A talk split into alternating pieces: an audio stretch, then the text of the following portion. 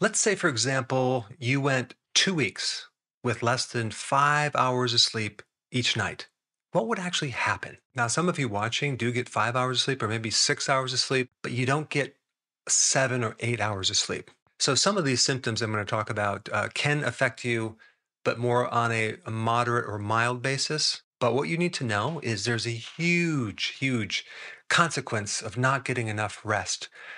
I remember as a kid, I slept so good. I would get nine hours of sleep. And then I got a little bit older and went through basic training, and I was really awakened at four o'clock in the morning.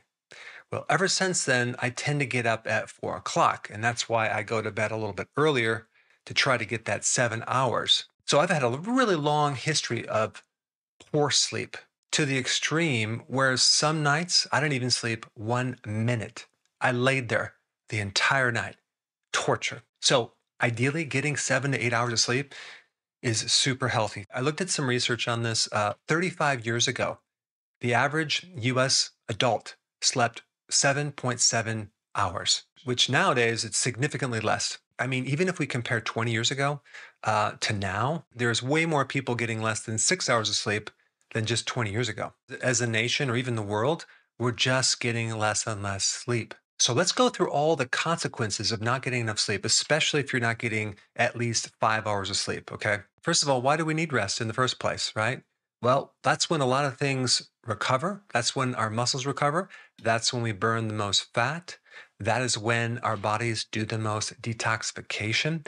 That's when our brains detox. And so, this is why when you don't get enough sleep, you're going to feel kind of toxic, especially in your head. So, the first problem you're going to run into if you're not getting enough sleep is fatigue or what they call daytime uh, sleepiness. And there's nothing worse than driving when you're tired, right? Especially long road trips and you're just like dozing off at the, at the road. That could be very, very dangerous. There are significant mood changes when you don't get enough sleep, way more than other types of cognitive problems like memory, attention, and loss of focus. Your mood will probably be one of the biggest things that will change. You're no longer going to be happy and, and upbeat. You're going to be a bit depressed, agitated, and irritated.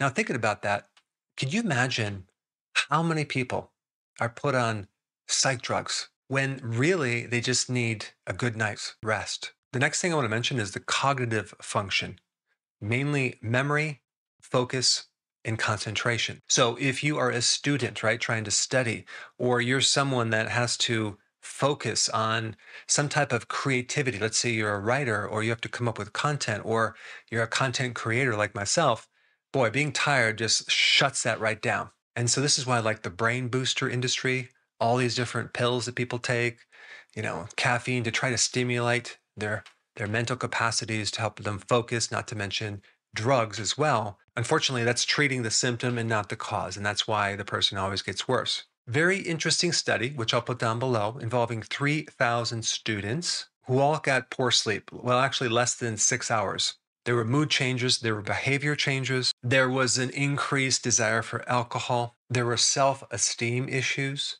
there were decreased ability to learn. Even on top of that, there was an increased elevation of a suicide risk. The other thing that happens when you don't get enough sleep is you have something called sympathetic hyperactivity. There's a part of the nervous system called the sympathetic nervous system.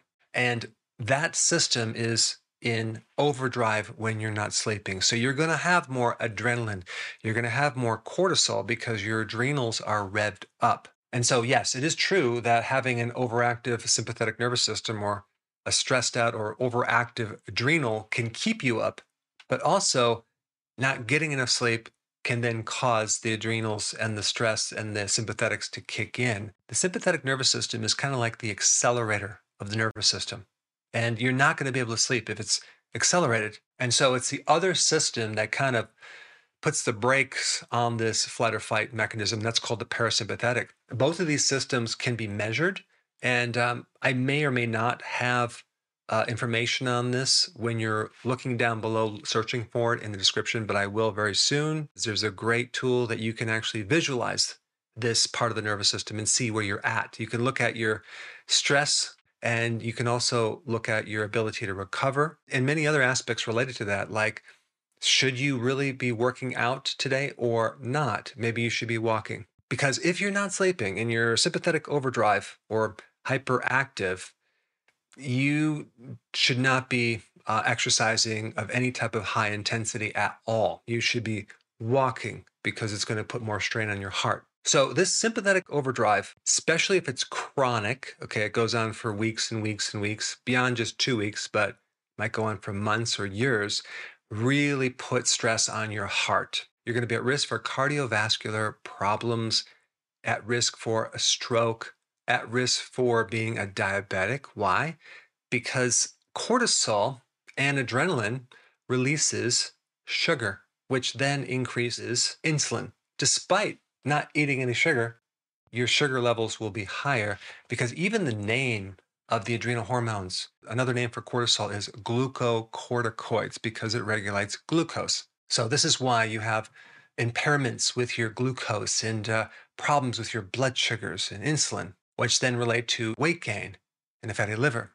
The other very unique thing that happens with that cortisol being elevated is your immune system shuts down, it becomes paralyzed. When you have higher levels of cortisol, you have this lessening of the white blood cells. They don't work. And this is why all of these um, conditions that involve autoimmune problems, right? Where you have these antibodies attacking your own tissues, or even people with um, certain skin problems, allergies, or inflammatory conditions because it's an overactive immune system, the general treatment is steroids. What's a steroid? Cortisone. Because cortisone is an anti inflammatory, but it's also an immune suppressant. If you can't sleep, right? You're getting less than five hours and you have this sympathetic overdrive and you're trying to lose weight, good luck. It's not going to happen. In fact, you can work with someone on their diet, but boy, if the sleep is not right and they're also exercising at the same time, you're just wasting your time. Getting someone into a wonderful, rejuvenating sleep that can create huge changes in weight loss. The next thing, getting less than five hours of sleep will impair your recovery. I'm talking about recovery from an injury, recovery from stress, and recovery from exercise. So, most of the recovery, if not all the recovery from exercise, occurs when you are sleeping, if you are sleeping. And so, if you're exercising and not sleeping, you're not going to see the benefit of the exercise. You break down the body and you keep breaking it down, but you never recover. Then you exercise over that, you'll have a lot of issues. So the rule of thumb is don't ever do high intensity exercise when you haven't slept and when you have poor recovery. You're not going to adapt and benefit from that exercise, but you can do walking. All right, the next thing I want to talk about is sleep apnea because this also falls in this same area where the person is just not getting enough oxygen when they're sleeping, and that's why they have to use a CPAP machine to uh, blow oxygen or sometimes just air into their upper respiratory and in their lungs. And this also includes a lot of people who uh, have heavy snoring, and that creates something called hypoxia. Okay, that's just a lack of oxygen. And anytime you have a lack of oxygen, you also might have an extra increase of CO2. So, not enough oxygen is bad, too much CO2 is bad, it can be toxic. So, you need the balance of both you, you don't want all oxygen either. You want some CO2 to allow that oxygen to penetrate deep into the cells, but you need the right balance. But when you have like sleep apnea and you're obstructing air going into your body, especially when you're sleeping, it can create even more severe uh, problems with your body, like brain atrophy. The frontal cortex actually atrophies and shrinks in people with bad sleep apnea because you're depriving the brain of oxygen when you're sleeping. You also can develop an increased risk of cancer and cardiovascular incidents, and as well as strokes and diabetes. So, there are many things you can do for sleep apnea. I have those in a lot of different videos, which I will put down below. Just for people who don't get enough sleep, the most effective treatment for that right off the bat is taking a nap. Okay, just taking a nap or just trying to lay there until you hopefully fall asleep to get some more sleep. A couple more tips on this topic. You want to keep your uh, room on the cool side between 60 and 65 degrees, maybe up to 68 degrees, but keep it cool. If you can keep your window open, you'll sleep a little bit better. But having a room that's real stuffy and hot is not a good thing. If you're Humidity in the room is like 50%. You'll find that that would be the optimum humidity for the best sleep. Another really important thing is to turn off all the electronics in your room, especially next to your head when you're sleeping. Why? Because this EMF wave stands for electromagnetic fields, okay? And magnetic fields um, really affect the brain waves in the heart, and that can affect your quality of sleep big time. It did for me. In fact, I found the wires in the wall and back of my bed were crossed, and that was creating an electromagnetic field that extended eight feet from the wall. So I was being bathed in this magnet energy that just was not good for my heart. I started getting heart palpitations. And I eventually figured out what it was. And when I f- had the electrician fix it, all of those symptoms just magically disappeared. Another really important thing is um, the quantity of food that you eat, especially in the evening. Okay. If you do too much, you're not going to sleep that well because when you're bloated, that affects your sleeping up here. So you don't want to overeat and then you also don't want to undereat. Some people that don't consume enough protein or the right amount, um, they can also have a hard time getting to sleep, staying asleep, or waking up and feeling refreshed. So I think the key is to play around with the amount of protein that you need. And I would guess that would be anywhere between like three and a half to seven ounces of protein for that dinner, depending on a lot of different variables, you know, your size, your your age, your activity level, your ability to digest that protein. And it's best not to eat uh, too late. It's best to eat earlier. Okay, you're going to find you're going to sleep better if you can not have a lot of uh, stuff going on with the digestive system. And the other thing is, as it starts to get darker, and let's say six, seven o'clock, start dimming the lights wherever you are at.